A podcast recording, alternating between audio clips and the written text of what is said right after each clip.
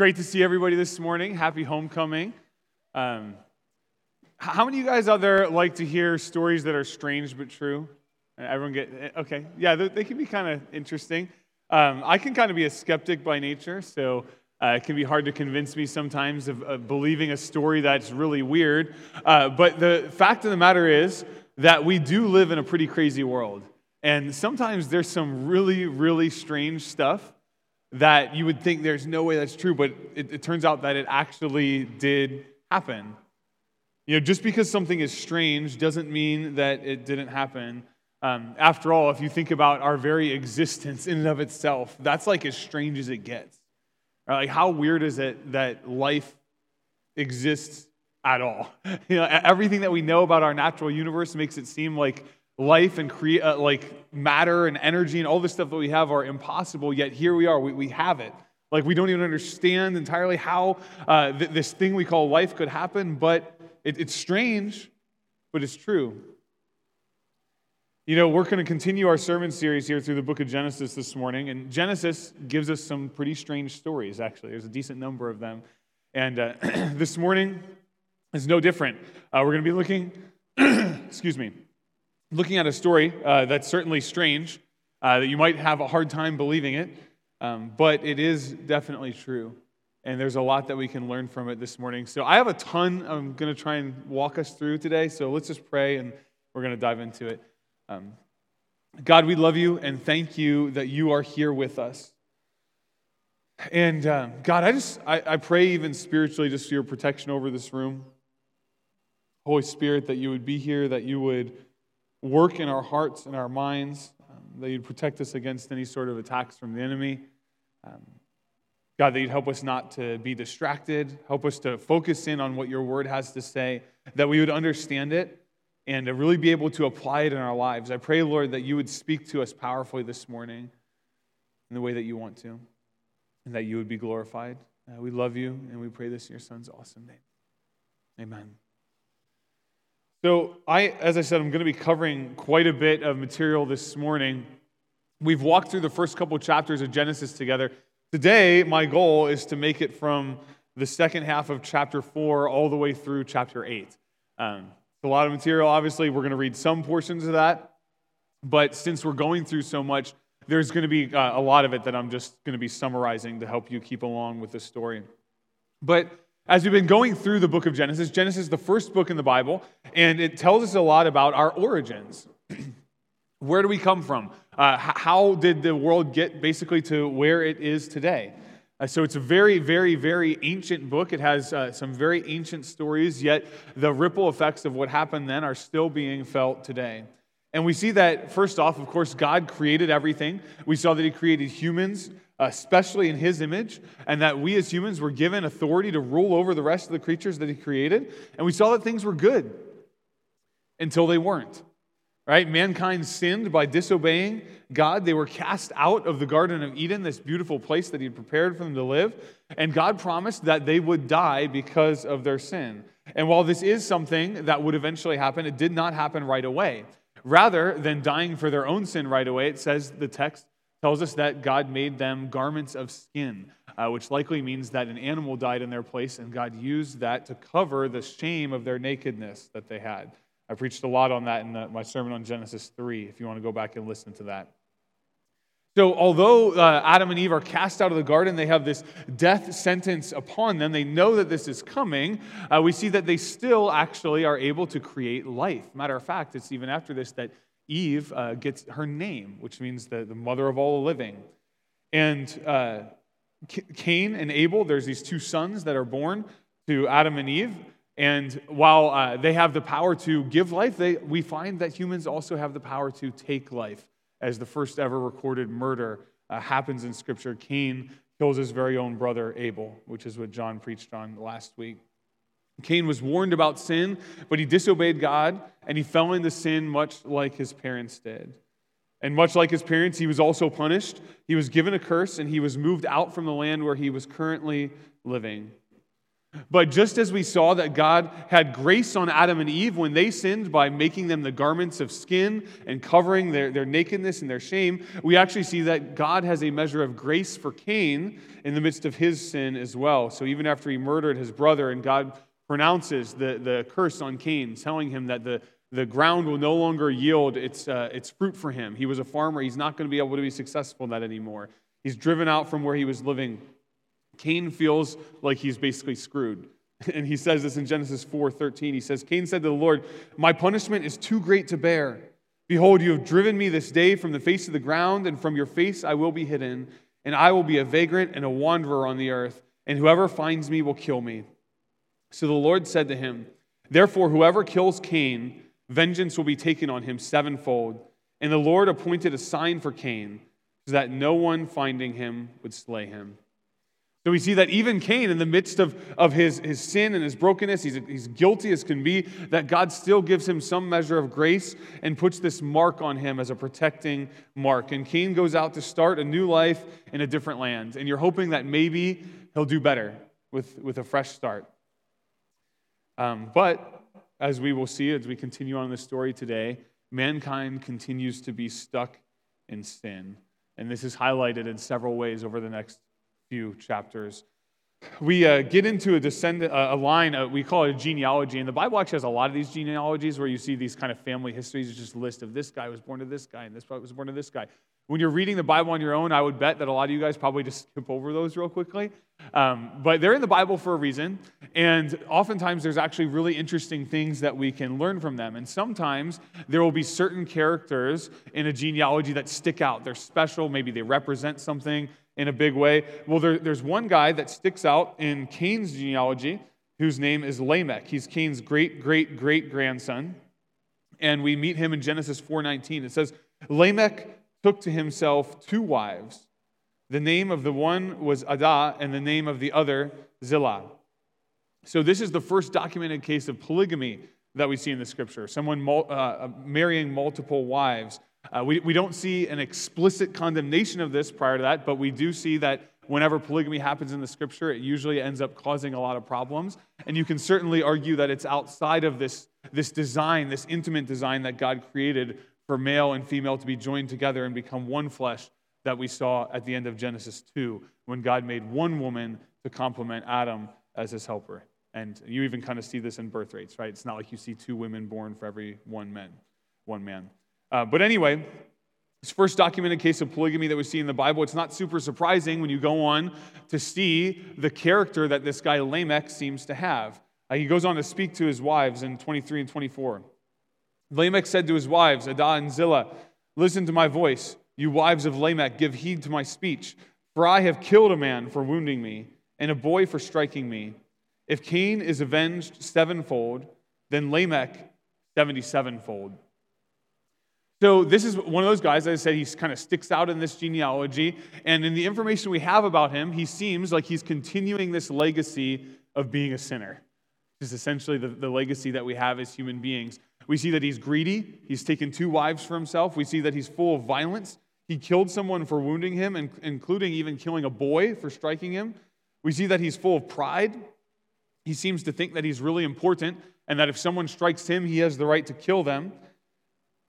And he seems to also trust in himself for protection, almost as though he's mightier than God. You see, when Cain uh, was to be protected and avenged sevenfold, sevenfold, that was a mark that God put upon him. And Cain is saying, Well, I'm essentially, uh, or Lamech is saying, I'm going to one up that.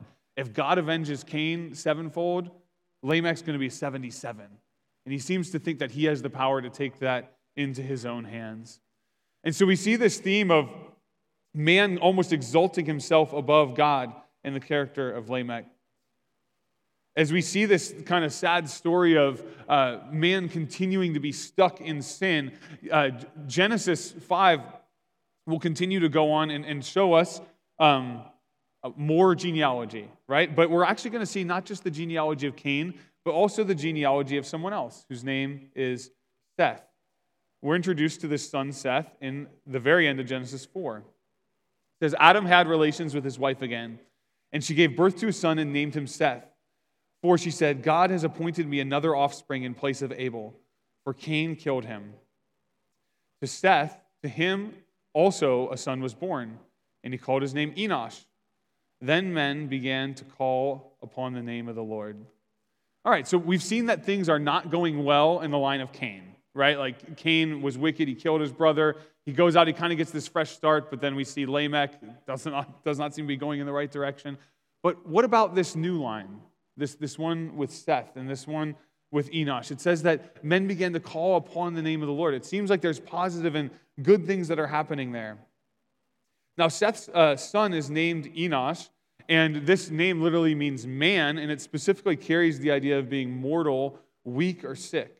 Uh, we don't know much about Enosh, um, but his name is appropriate because it communicates the weakness and the mortality of man, which is about to come into very sharp focus in the verses thereafter. So maybe it was their realization of this, their frailty and the weakness of man, that, that got them to start calling upon the name of the Lord. I don't know. I can only speculate there. It doesn't tell us why they started to call upon the name of the Lord, but that starts to happen after Enosh, that there seems to be some level of trying to turn to God. What I do know is that we see a very inter- interesting genealogy in Genesis chapter 5.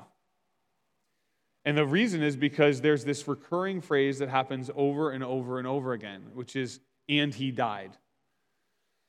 Now, we take it as a given living at this point in history that people die, right? Like, if you're writing a genealogy, it almost seems unnecessary to continue writing the fact that, that somebody died. But remember, back in this time, death is actually still a relatively new thing. There aren't that many people that have died. We have documented cases of people that were killing each other but now in this genealogy, we see that death is just what happens to you. Regardless of whether someone kills you or not, eventually it is going to happen to you. We see that sin, has entered the world, it brought death. Everybody was dying. And even though they generally lived very long lives that spanned hundreds of years, that curse of sin still eventually got around to them. And we see this even in the line of Seth, right? The, the line that seems to be more righteous as opposed to this line of Cain. It's still in their line, and he died, and he died, and he died, and he died. It's mentioned eight times in chapter 5. But I told you, every now and then in genealogy, there's people that stick out. And there's this one guy named Enoch, not Enosh, but Enoch, who breaks the mold. We read about him in Genesis 5 21 to 24. Enoch lived 65 years and became the father of Methuselah. Then Enoch walked with God 300 years after he became the father of Methuselah, and he had other sons and daughters. So all the days of Enoch were 365 years. Enoch walked with God, and he was not, for God took him. That's what we get about Enoch, right? What in the world? That's, that's weird, especially in the context of every single other person in this genealogy says, and he died, and he died, and he died. And then we see this guy, Enoch, walks with the Lord and it just says he was not.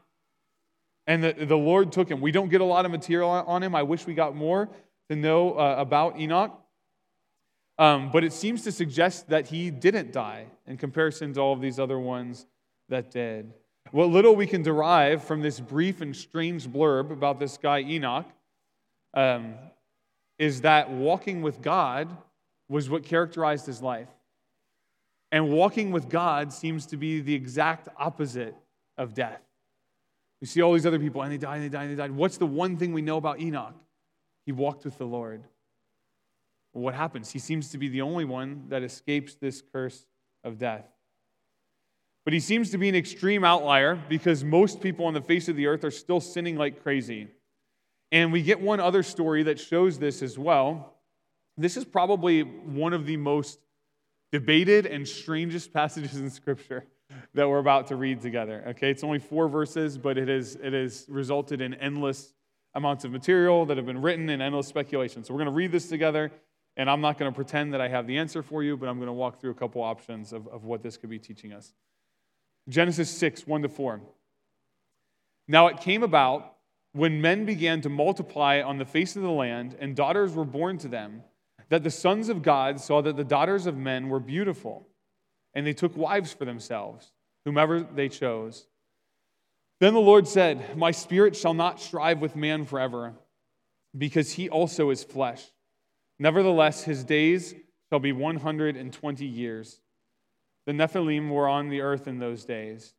and also afterwards, when the sons of God came in to the daughters of men, and they bore children to them. Those were the mighty men who were of old, men of renown. Okay. Uh, as I said, this is a very controversial passage in Scripture. There's a lot of different ideas about it. Uh, I am going to walk you through three ideas that I think are plausible and potentially explaining to us what is going on here in Genesis 6 1 to 4. Uh, the, the first option is that this is essentially a statement of the calm before the storm. Um, the idea is that this is nothing more than a summary of how people were living and multiplying on the earth in those days, and that it's a brief interlude showing the normality of life before everything was about to get shaken up. People were marrying, they were having kids. Um, the strength of this view is that it's extremely normal. You don't have to see anything weird in it in the passage. Um, speaks as marriage as a normal part of life, which is actually something that Jesus explicitly talked about um, when he spoke about the days of Noah. I don't have this on the screen, but in Matthew 24, 37 to 38, Jesus is actually talking about future judgment that's coming, but he looks back to what things were like in the days of Noah. And he says, For the coming of the Son of Man will be just like the days of Noah. For as in those days before the flood, they were eating and drinking, marrying and giving in marriage until the day Noah entered the ark. Okay, so if you read it that way, it seems super normal. There are some significant weaknesses with this view, I think, though. First off, um, it doesn't really seem to fit in line with this march that we have towards coming destruction, right? What we've seen is this, this downward spiral of humanity. It's more and more sinful. It seems that God is even upset about this, right? Like after this, he says, My spirit will not strive with man forever. Uh, his days will be 120 years. Um, so it seems like there's something bad that's going on here that, that's about to trigger something that's likely going to happen in 120 years. So I think that's a weakness to this view, is that um, it doesn't necessarily fit well with the narrative of what's going on. Also, uh, probably the biggest weakness of this view is that it doesn't really account for the different titles that are used uh, sons of God, daughters of men. There's a distinction about these two groups uh, coming together. Uh, if it was just men were marrying women and having kids, it would seem very strange to present it in that way. Also, it doesn't really do anything to help us make sense of this, these uh, characters, the Nephilim, that are the mighty men of renown. So, if you don't like that view, uh, an alternate view to consider is that this is talking about the line of Seth, that was uh, that righteous line of Seth, a relatively righteous line of Seth, mixing with that seemingly more wicked line of Cain right? That was the, the one line that kind of had that representative that stuck out in Enoch, uh, and that other line that had that kind of wicked representative that stuck out in Lamech. So the idea here is just that the sons of God are that righteous line of Seth, and that the daughters of men are this unrighteous line of Cain. The, uh, the strength to this view is that it's also relatively normal, right? It's just people marrying people. You don't have to believe in anything weird. Um, we did just see that there were genealogies that were given of both Cain and Seth. Um, so, yeah, contextually, it seems to make some sense. And uh, it also does explain a little bit of how this continues that narrative of humanity kind of becoming degraded and spiraling downhill, right? Because you see, even there, these men are entering into marriages with bad women, and that starts to corrupt uh, the earth. Weaknesses to this view, though. Um, it still isn't really clear why the language be, would be used this way. Why not say sons of Seth and sons of Cain rather than sons of God and daughters of men? Also, why is it that it's only uh, the, the righteous ones are all men and the wicked ones are all women? Doesn't really do much to explain anything for that. Um, and it also doesn't provide much clarity for the Nephilim either. Like, why is it that these marriages between normal people, even if some of them were from a righteous line and some of them had unrighteous grandparents or whatever, why is that creating mighty men of renown? So, if you think that that's not what's going on, there is a third option. And, and remember, I opened this sermon by talking about strange but true. I'm going to warn you, this is a very strange view.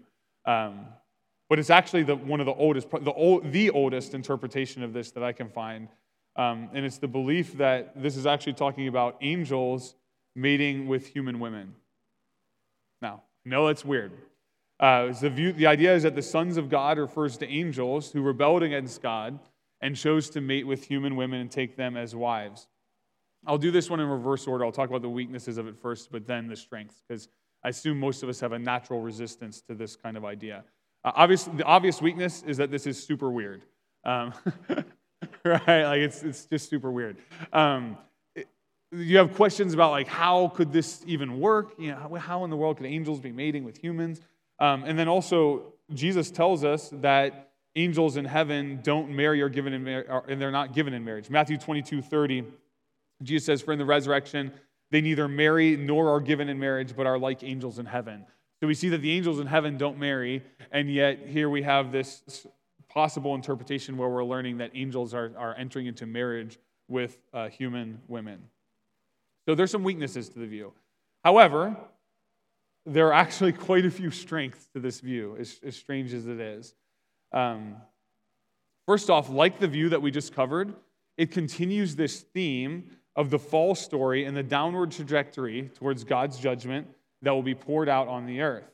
Uh, however, in this case, it shows us that this, the sin that is marring the world is not just a human problem, but also in the spiritual realm as well. So that we, we've seen a rebellion that was very clearly shown in Genesis 3 as, God, as man stepped outside of what God's bounds were for him, disobeyed, and took something he was not supposed to.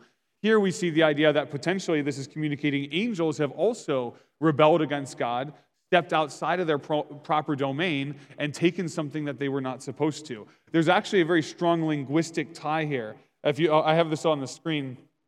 Uh, look at the comparison between Genesis 3 and Genesis 6. Genesis 3 is telling us this story of the fall. It says, The woman saw that the tree was good for food, and that it was a delight to the eyes, and that the tree was desirable to make one wise. She took from its fruit and ate, and she gave also to her husband with her, and he ate.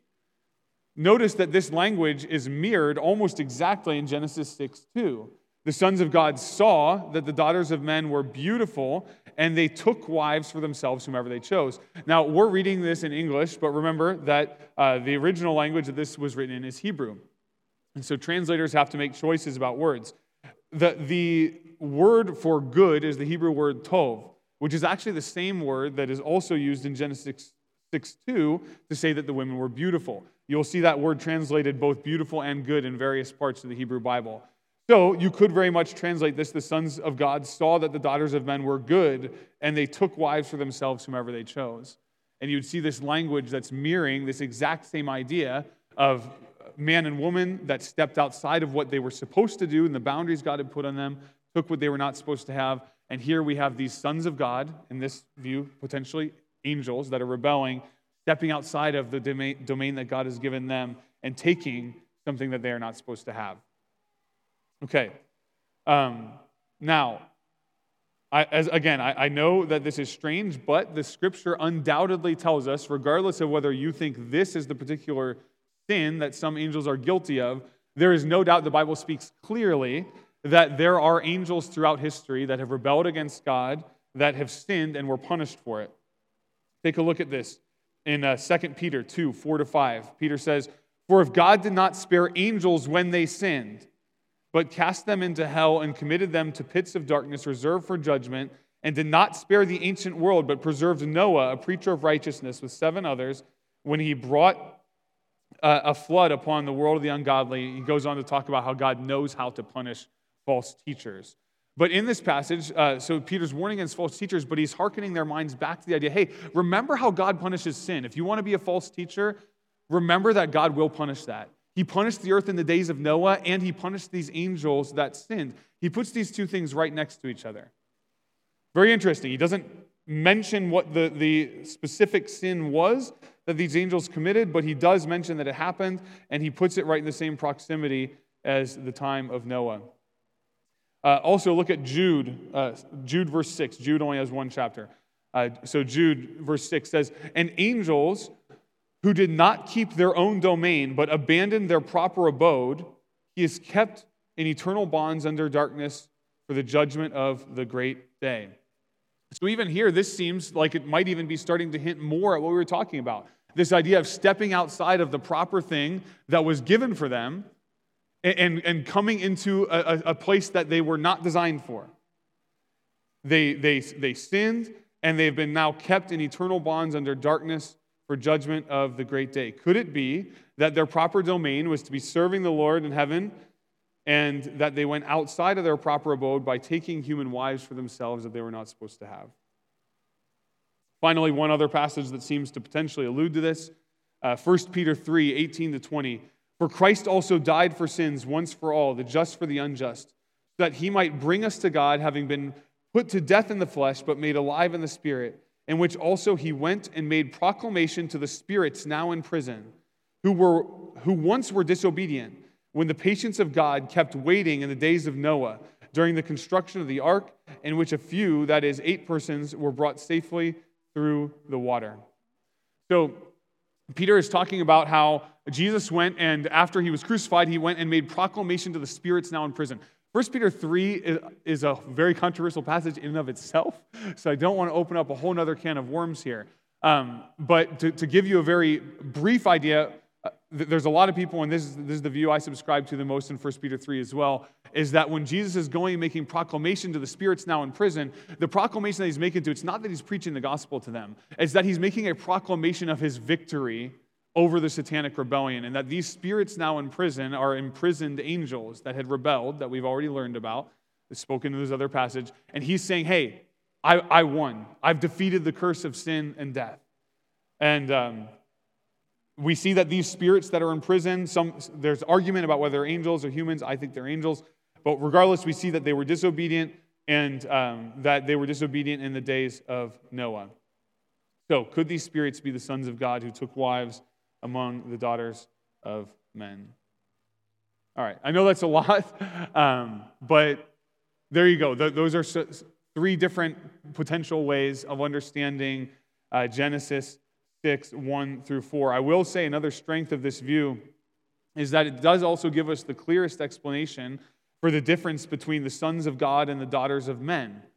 This, this terminology, sons of God, is used um, in some other passages in Scripture that refer to angels, specifically in the book of Job, which um, is also a very, very ancient book.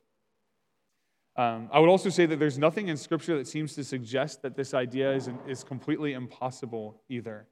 Uh, we are told that angels in heaven don't marry, right? But these, these, are, these angels aren't in heaven anymore, right? Like these are ones that, that left their proper domain and now have been punished and cast into pits of darkness awaiting for judgment. So, yes, it's accurate that angels in heaven don't do this, but these angels would not actually fit under that category. Uh, the, the ones in heaven wouldn't still be there if they were disobeying in this way. Um, it also makes the best sense of explaining who the Nephilim are. Um, if these were descendants of, of both an angel and a woman, it, I don't know anything about that, right? But, but who knows? Maybe that would create some sort of offspring that's a particular type of mighty man in some way, more so than just between two uh, people. Still flesh, nonetheless, but maybe some sort of almost super type person. I don't know. But regardless, there's a lot of super weird things that uh, are in the Bible that are clear. And um, we see that even with like the incarnation, right? The idea that God became flesh and walked among us. That's a, a weird idea. Um, but yet the Bible teaches it clearly. We don't have to understand exactly how this would work. It does seem that angels can appear in human form in various places throughout Scripture. We see angels that went down to check on the city of Sodom and Gomorrah. We see an angel that wrestles with Jacob. I think that most of us don't hold a very spiritual worldview. But the Bible actually presents an extremely spiritual worldview. And so I don't think you have to take this interpretation of Genesis 6 1 to 4 that this is angels sleeping with women. I, I realize that's difficult. I'm not sure if I'm even 100% sold on it, but I do think it's a strong view. I don't think we should be dogmatic or divisive about the way that we view this passage, but I do think it's important that we let the Bible guide us in the decisions that we make rather than our own comfort levels about certain ideas that it presents. Um, I wrestled with how much time to devote to this, you know, because you could argue it's not super important to the overall story of the flood, and it kind of just seems like an interesting rabbit trail. So for some of you that are like, really into the Bible and, and really interested in it, you're, you maybe you're with me and you're excited. Some of you are like, what is this guy talking about? All this weird stuff for for so long. Um, the, the, reason I wanted to do this is, is two reasons. First off, I want to help you with tough passages that you're going to come across in the Bible. My hope and my prayer is that all of us would be uh, people that love to read God's word. I hope that this isn't the only time in your week that you're being exposed to God's word. And if you open up the Bible on your own, there's times where you're going to come across strange and difficult passages. And so I want to just give you an example of how you can start working through some of those kind of things. Um, there, there's good explanations out there, even when you come across weird stuff. So I wanted to walk through some of that with you. Also, I really want to help you to have a more spiritual worldview.